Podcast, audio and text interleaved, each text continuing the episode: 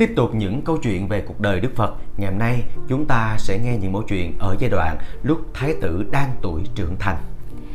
Lúc Thái tử Siddhartha được 16 tuổi, vua Suhodana bàn tính với triều thần tìm người vợ tương lai cho Thái tử, mong rằng với sự ràng buộc gia đình, Thái tử sẽ trở thành một vị đại đế, ban lại sự vẻ vang cho dòng họ Sakya. Các vị đại thần giới thiệu nhiều cô gái nhan sắc và đức hạnh, nhưng vua Suhodana bảo Thái tử khó tính lắm, chúng ta phải hỏi trước xem thái tử thích người vợ như thế nào. Vâng lệnh vua, các vị đại thần liền đến gặp thái tử để hỏi ý kiến về việc lựa chọn người vợ tương lai. Siddhartha đáp: Bảy ngày nữa tôi sẽ trả lời quý vị. Rồi thái tử tự nghĩ Ta đã biết rõ rằng vô số đau khổ đều do ham muốn, tham ái mà ra. Ái dục là nguồn gốc của đau khổ, xích mích, hung dữ, phiền muộn, là ly thuốc độc, là ngọn lửa, là lưỡi gươm hại người. Ta không cảm thấy sung sướng gì khi ở bên cạnh một người nữ. Tại sao ta lại không chọn lối sống yên tĩnh trong rừng? Ở đó, tâm ta sẽ được an nhàn, thảnh thơi trong cái vui thiền định. Nhưng dưới sự áp lực của gia đình và của mọi người xung quanh, Cuối cùng, Thái tử nghiêng về truyền thống gia đình và gác lại lý tưởng xuất gia. Thái tử nhớ lại các vị Bồ Tát trước kia cũng đều lập gia đình cả. Hoa sen thanh tịnh không thể lắm bùn nhơ. Đến kỳ hẹn, Thái tử nói với các vị đại thần. Nếu phải lập gia đình thì tôi thích có người vợ đạo đức hơn là chỉ có sắc đẹp. Người đó phải dịu hiền, từ thiện, chân thật không gian xảo và ganh tị, không thích xe xua, rượu chè, cờ bạc và tiệc tùng. Người đó phải là một cô dâu hiền, một bà chủ tốt với tôi tớ, không nề hà thức khuya dậy sớm. Người đó phải trẻ đẹp nhưng không tự cao. Sau khi nghe các vị đại thần thuật lại lời thái tử, vua Suhodana ra lệnh cho vị giáo sĩ Bà La Môn trong triều. Này ông Bà La Môn, ông hãy đi khắp thủ đô Kapilavastu, vào từng nhà tìm những cô gái có những đặc điểm mà thái tử đã mô tả. Dù là con nhà quý tộc hay bà la môn hay thương gia hay nông dân cũng được. Vì thái tử chỉ chú trọng đến đức hạnh chứ không phân biệt giai cấp. Ông báo cho ta biết tất cả những cô gái đó. Chẳng bao lâu, ông bà La Môn về báo cáo với vua về những cô gái ông đã chọn cho thái tử trong số đó, ông chú ý đặc biệt đến công chúa Gopa Yasodhara, gọi là Yayu Đà La, cùng tuổi với thái tử Siddhartha, còn vua Supabuddha, thiện giác vương, là người có đầy đủ những đặc điểm mà thái tử Siddhartha đã nêu ra. Nhà vua liền cho tổ chức một đại lễ phát quà. Trong buổi lễ, từng cô gái trẻ đẹp bước đến nhận một món nữ trang quý giá do chính tay thái tử Siddhartha trao cho nhưng thái tử vẫn thản nhiên không tỏ ra chú ý đến cô gái nào cuối cùng Yasodhara bước đến đôi mắt tròn sáng vui vẻ dịu hiền nhìn thẳng vào mặt thái tử thái tử Siddhartha hơi lúng túng vì không còn món nữ trang nào để tặng cho cô Yasodhara mỉm cười nói Thưa Thái tử, hình như tôi có lỗi gì nên Ngài không muốn tặng quà cho tôi phải chăng? Thưa cô, không phải như vậy, chỉ tại cô đến sau cùng đó thôi. Vậy cô hãy nhận món quà này. Nói xong, thái tử cởi chiếc nhẫn trong tay mình ra, trao cho Yasudhara, nhưng Yasudhara cười nói: "Tôi không dám nhận chiếc nhẫn riêng của thái tử đang dùng đâu." Cô cứ nhận đi, đây là món quà mọn của tôi tặng cô mà. Tôi không dám. Tôi đến đây không phải để lấy món trang sức của thái tử Mà chính là để làm món trang sức cho thái tử. Nói xong Yasodhara rút lui Siddhartha thư người nhìn theo các vị đại thần đều cho rằng Thái tử Siddhartha đã chú ý đặc biệt đến Yasudhara. vua Suthodana liền cử sứ thần đến thủ đô Devadaha, xứ Koliya, xin cầu hôn công chúa Yasudhara cho thái tử Siddhartha. Nhưng vua Supabuddha gạt ngang, cho rằng chưa ai thấy Siddhartha có tài cán gì về võ thuật. Vua Sutthodana rất phiền muộn vì bị mất thể diện. Để an ủi cha, Thái tử Siddhartha vén màn bí mật cho cha biết tuy chưa bao giờ biểu diễn võ thuật, chàng có thể tranh tài với bất cứ ai. Yên chí, vua Sutthodana đề nghị với vua Subhabhutha tổ chức một cuộc tranh tài về võ thuật mà người thắng cuộc sẽ thành hôn với Yasudhara. Cuộc tranh tài gồm 3 bộ môn: đấu kiếm, bắn cung và đấu vật. Có cả thảy 500 thanh niên tham dự. Về đấu kiếm, chỉ có Devadatta đỡ được 5 chiêu của thái tử Siddhartha, Nanda đỡ được 3 chiêu, còn mấy người khác chỉ đỡ được một hai chiêu là cùng. Về bắn cung thì có 3 tấm bia được dựng lên từ gần đến xa, mỗi người chỉ được bắn một mũi tên vào mỗi tấm bia. Nanda chỉ bắn được một mũi tên trúng vào tâm điểm bia gần nhất, còn hai mũi kia đều ra ngoài tâm điểm. Devadatta bắn được hai mũi tên trúng vào tâm điểm bia thứ nhất và bia thứ nhì, mọi người hoan hô nhiệt liệt. Nhưng đến mũi tên thứ ba thì ra ngoài tâm điểm. Những người khác thì cả ba mũi tên đều sai tâm điểm. Đến phiên thái tử Siddhartha ba lần dương cung, cung đều bị gãy. Thái tử hỏi cha có cây cung nào khác chắc chắn hơn. Vua Suhodana bèn sai quân cận vệ vào đền thờ hoàng tượng Siha Hanu, mang ra một cây cung thật to và nặng, không ai dùng nổi. Siddhartha dương cung một cách nhẹ nhàng, bắn cả ba mũi tên đều trúng vào tâm của ba tấm bia. Toàn thể khán giả vỗ tay, hoan hô nhiệt liệt. Đến phần đấu vật, không ai địch nổi Siddhartha. Devadatta ba lần bị hạ lưng chấm đất. Sau cùng, thái tử chấp cả 36 thanh niên vào ôm mình một lượt.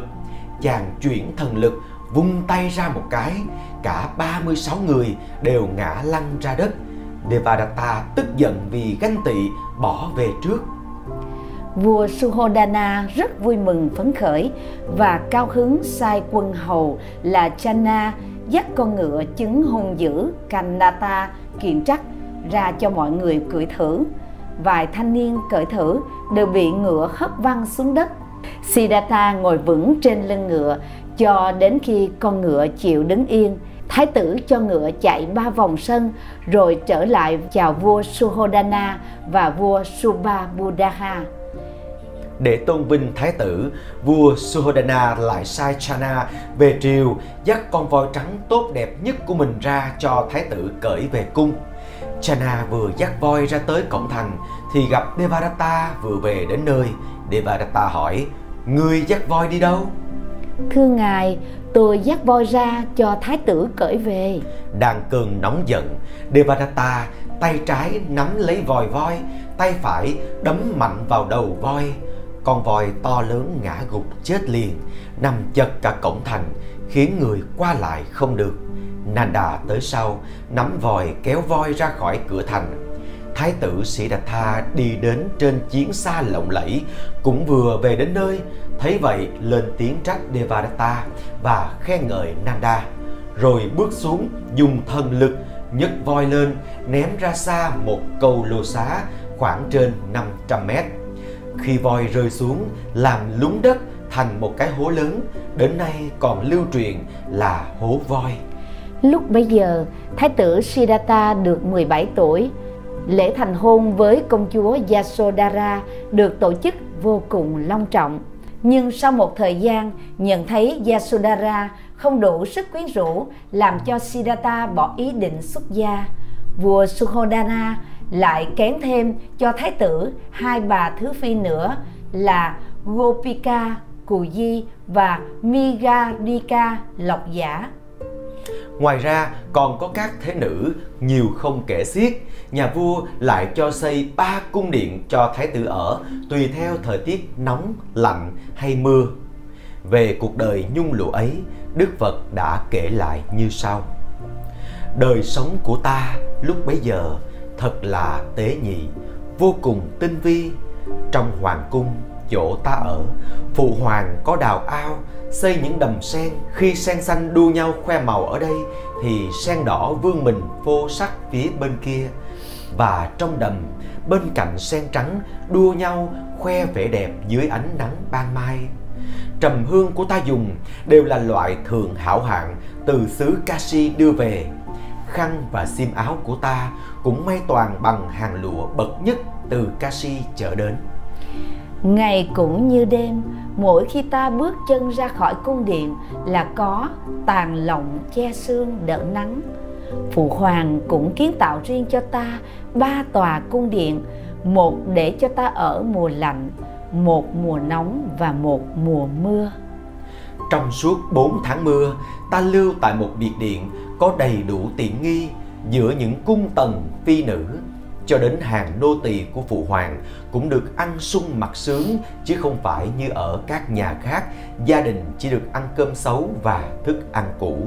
Vua Suhodana làm đủ mọi cách để ngăn cản việc xuất gia của thái tử, vừa tổ chức các trò chơi ca vũ nhạc kịch trong cung nội, vừa tổ chức các cuộc bố thí phóng sinh, khuyên dân tu thiện, vừa bố trí, không cho thái tử ra khỏi thành, nhìn thấy cảnh dân đói khổ và bệnh chết thái tử siddhartha ở trong hoàng cung, vui thú với năm cảnh dục lạc thế gian, ròng rã 10 năm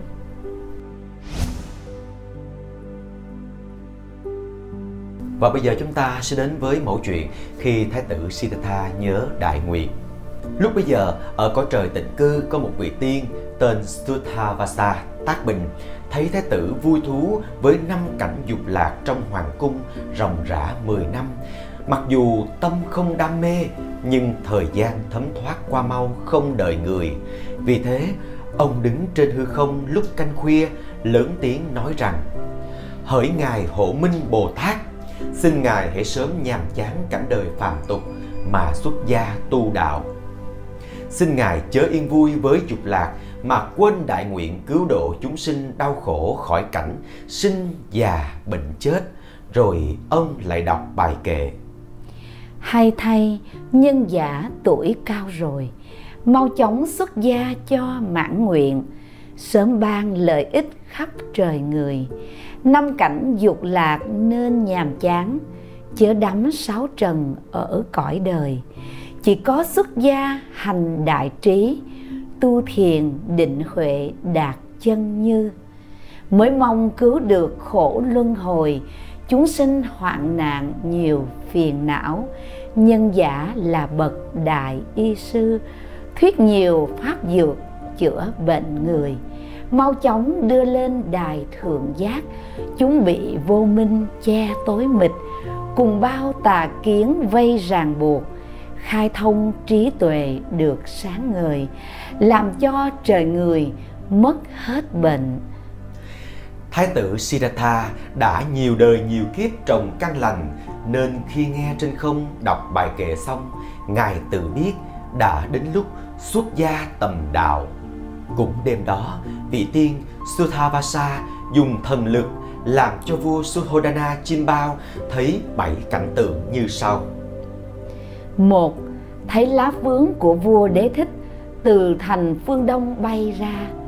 Hai thấy thái tử cởi con đại bạch tượng đi ra cổng thành phía nam. Ba thấy thái tử ngồi trên xe tứ mã từ cổng thành phía tây đi ra.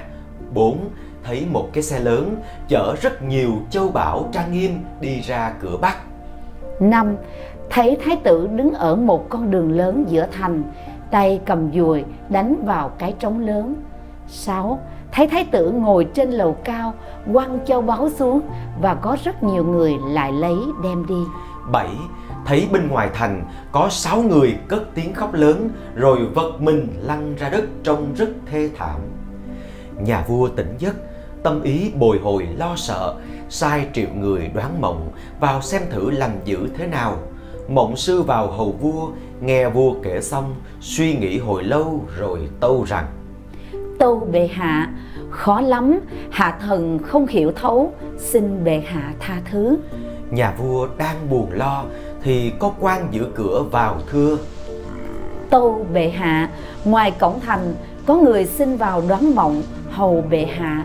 Được, cho họ vào đây Tiên ông Suhavasa giả làm người đoán mộng vào đến nơi.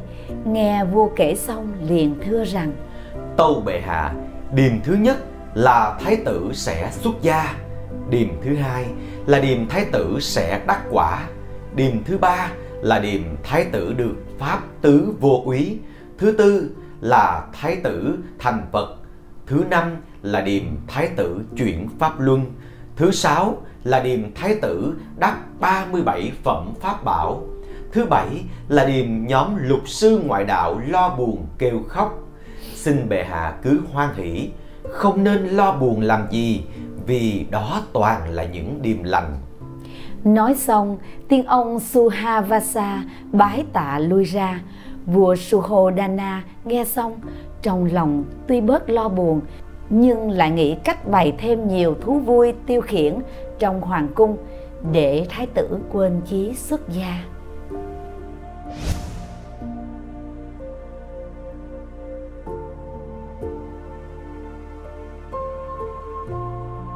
Và tiếp theo sẽ là một mẫu chuyện rất quen thuộc với những người Phật tử, Mẫu chuyện về Thái tử Siddhartha dạo chơi bốn cửa thành Tiên ông Suhavasa muốn cho thái tử đi chơi ra ngoài thành để biết được những việc xấu tốt của đời.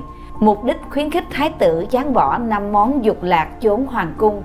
Ông giả một tên quân hầu nói chuyện với thái tử, khen chốn Lâm Sơn là nơi lạc thú nhất của con người.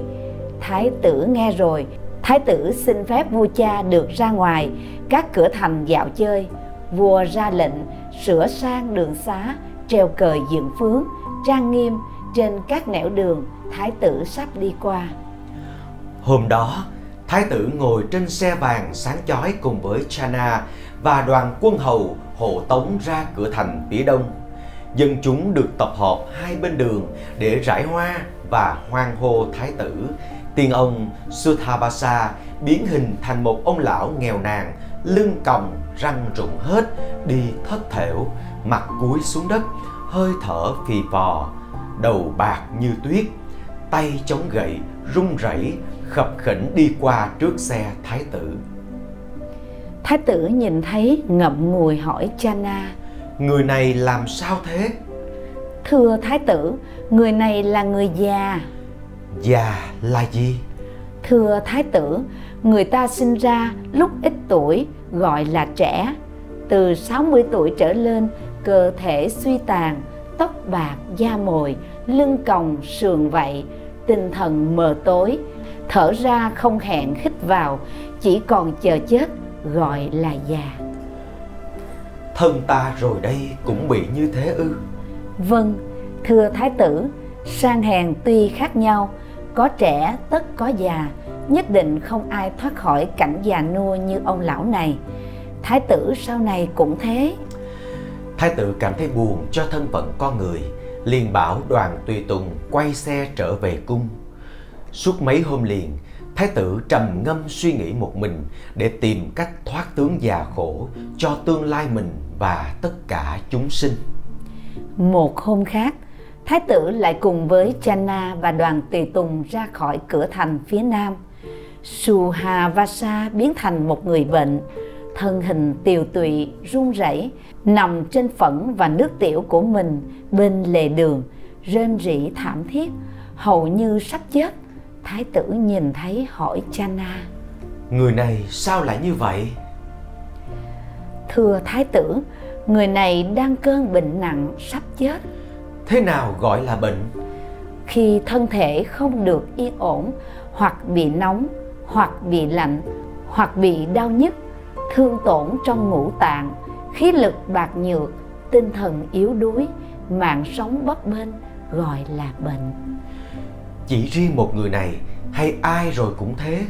thưa thái tử không riêng gì người này đâu tất cả trời người cho đến muôn vật không ai thoát khỏi bệnh hoạn Như vậy chính thân ta đây rồi cũng thế ư? Thái tử buồn bã ra lệnh quay xe trở về cung Suốt mấy hôm liền, thái tử trầm ngâm suy nghĩ một mình để tìm một cách giải thoát khỏi cảnh già, bệnh cho mình và tất cả chúng sanh. Một hôm khác, thái tử lại cùng với Chana và đoàn tùy tùng ra cửa thành phía tây. Suhavasa biến thành một xác chết nằm bên vệ đường, bắt đầu sình ương, hôi thối, ruồi nhặn bu quanh, trông rất ghê tởm. Thái tử kinh ngạc hỏi Chana. Này Chana, người này lại sao như vậy? Thưa thái tử, đây là cái xác chết đang chờ thân nhân hỏa táng. Sao gọi là xác chết? Thưa thái tử, con người hoặc bị bệnh nặng hoặc bị thương tích các nơi hiểm yếu, hồn lìa khỏi xác, cơ thể không còn một chút sinh lực, chẳng khác gì gỗ đá, bỏ lại cha mẹ, vợ con, họ hàng. Sau khi hỏa táng, thân thể sẽ chỉ còn lại một đống tro tàn. Chính thân ta rồi đây cũng lại như thế sao? Thưa Thái tử, tất cả các sinh vật cho đến các bậc vua chúa đều không tránh khỏi cái chết.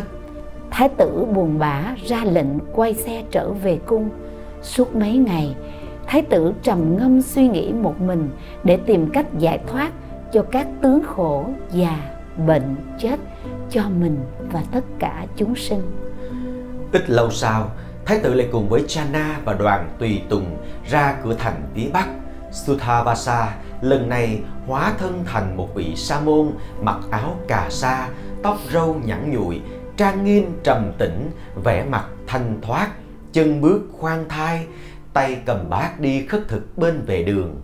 Thái tử ngắm nhìn một hồi, chợt nhớ lại kiếp xưa, liền xuống xe đến trước vị sa môn đảnh lễ rồi hỏi: Thưa ngài sa môn, xuất gia như ngài thì được lợi ích gì? Thưa thái tử, tôi nhận thấy con người tại gia luôn luôn bị đau khổ về sinh già bệnh chết. Tất cả các pháp ở thế gian đều vô thường bại hoại không an nên tôi lìa gia đình thân tộc đến ở chỗ an nhàn thanh vắng để cầu thoát ách khổ não ấy. Tôi tu tập đạo vô lậu giải thoát, điều phục năm giác quan, không cho sa ngã vào năm cảnh dục lạc của thế gian. Phát tâm từ bi để ban những pháp vô úy cho đời và giữ tâm bình đẳng. Hộ niệm chúng sinh không bị ô nhiễm bởi các pháp thế gian, được đạo giải thoát. Đó là mục đích xuất gia của tôi thái tử nghe xong, trong lòng khoan hỷ, tự nghĩ rằng, trong toàn cõi nhân thiên, có lẽ chỉ có lối tu xuất gia này thì là hơn hết. Thái tử liền dục tả hữu, quay xe trở về thành. Chiều hôm đó, thái tử ngồi trầm ngâm suy nghĩ. Chính thân ta phải chịu sanh già, bệnh chết, phiền não và ô nhiễm. Tại sao mọi người vẫn phải mãi mê chạy theo những cái mà bản chất đều vô thường như vậy. Vì phải chịu sanh già, bệnh chết, phiền não và ô nhiễm, ta đã nhận thức được sự tai hại của những điều ấy.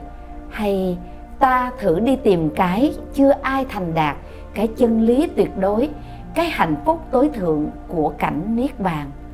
Rồi thái tử lại nghĩ, đời sống tại gia thật tù túng, chật hẹp là chỗ ẩn náu của bụi trần ô trượt phiền não và ràng buộc chỉ có xuất gia mới có thể có được một đời sống an tịnh thông dong tự tại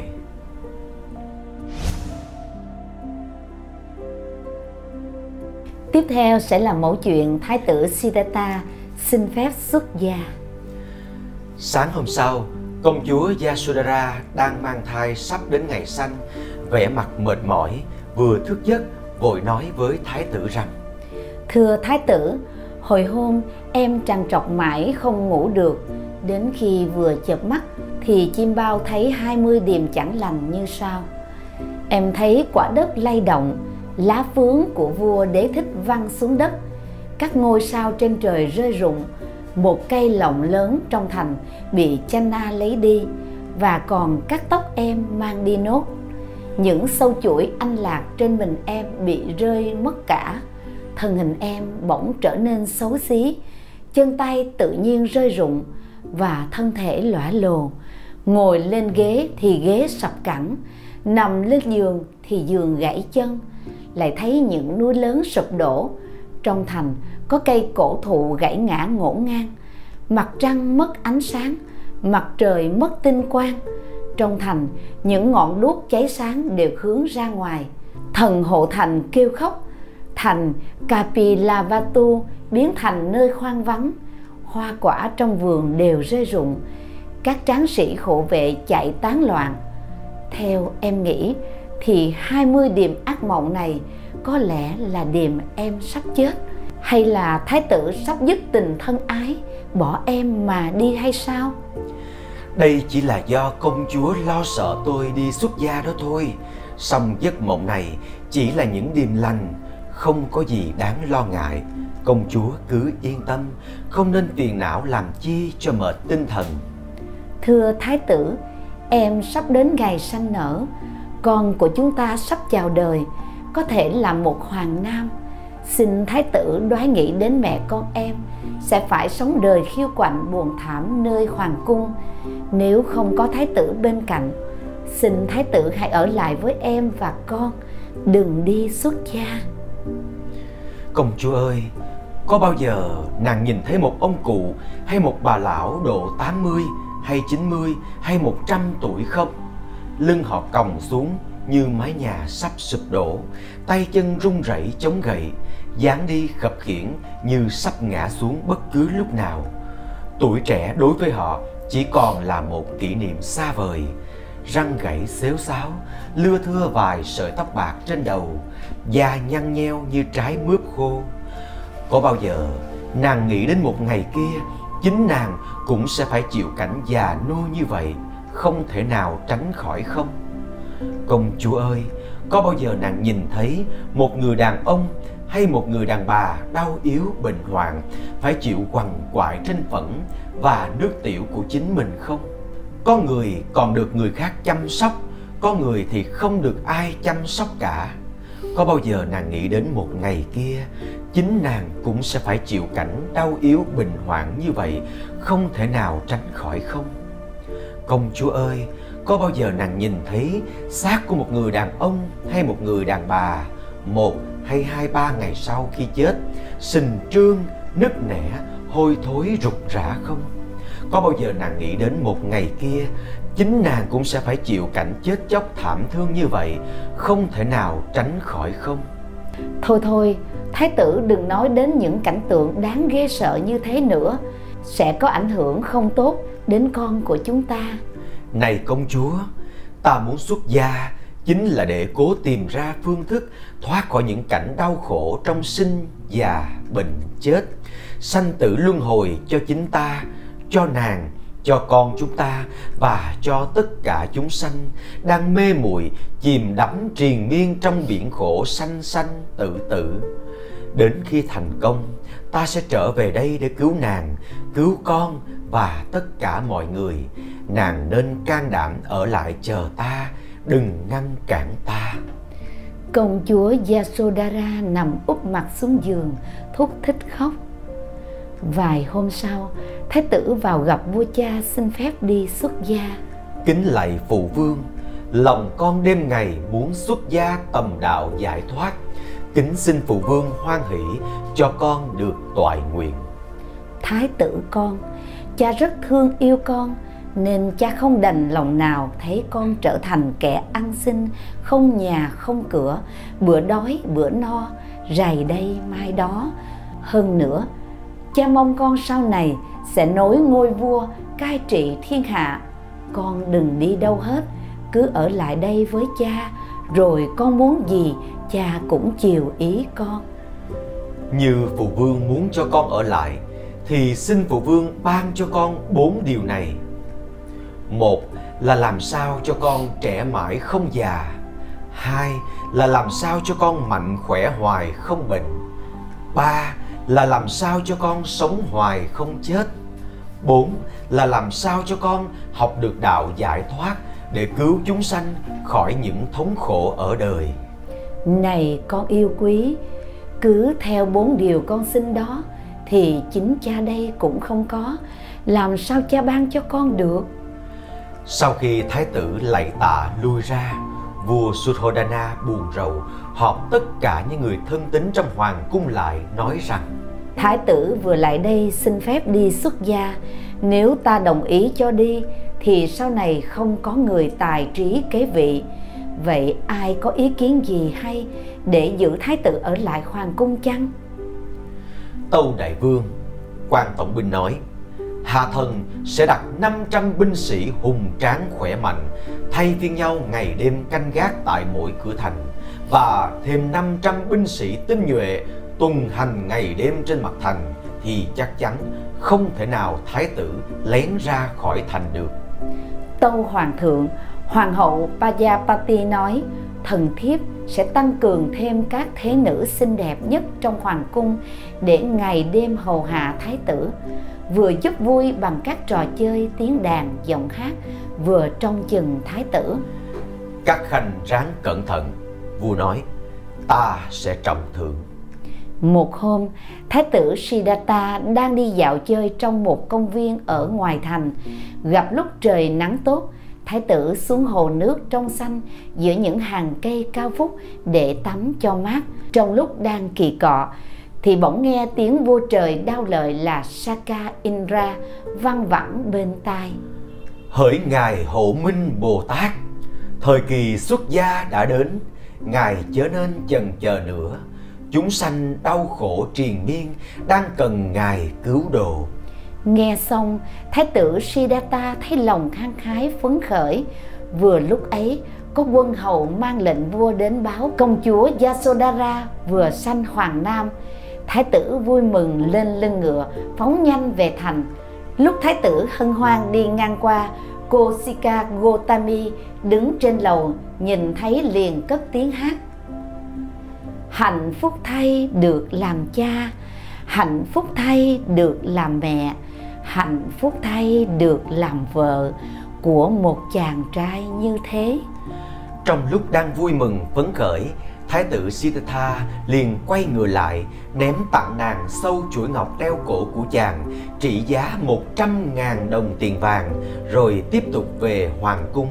Thái tử chợt nghĩ, ai ai cũng mong được hạnh phúc, nhưng hạnh phúc ở thế gian vô thường, sanh già bệnh chết này thật chóng tàn phai.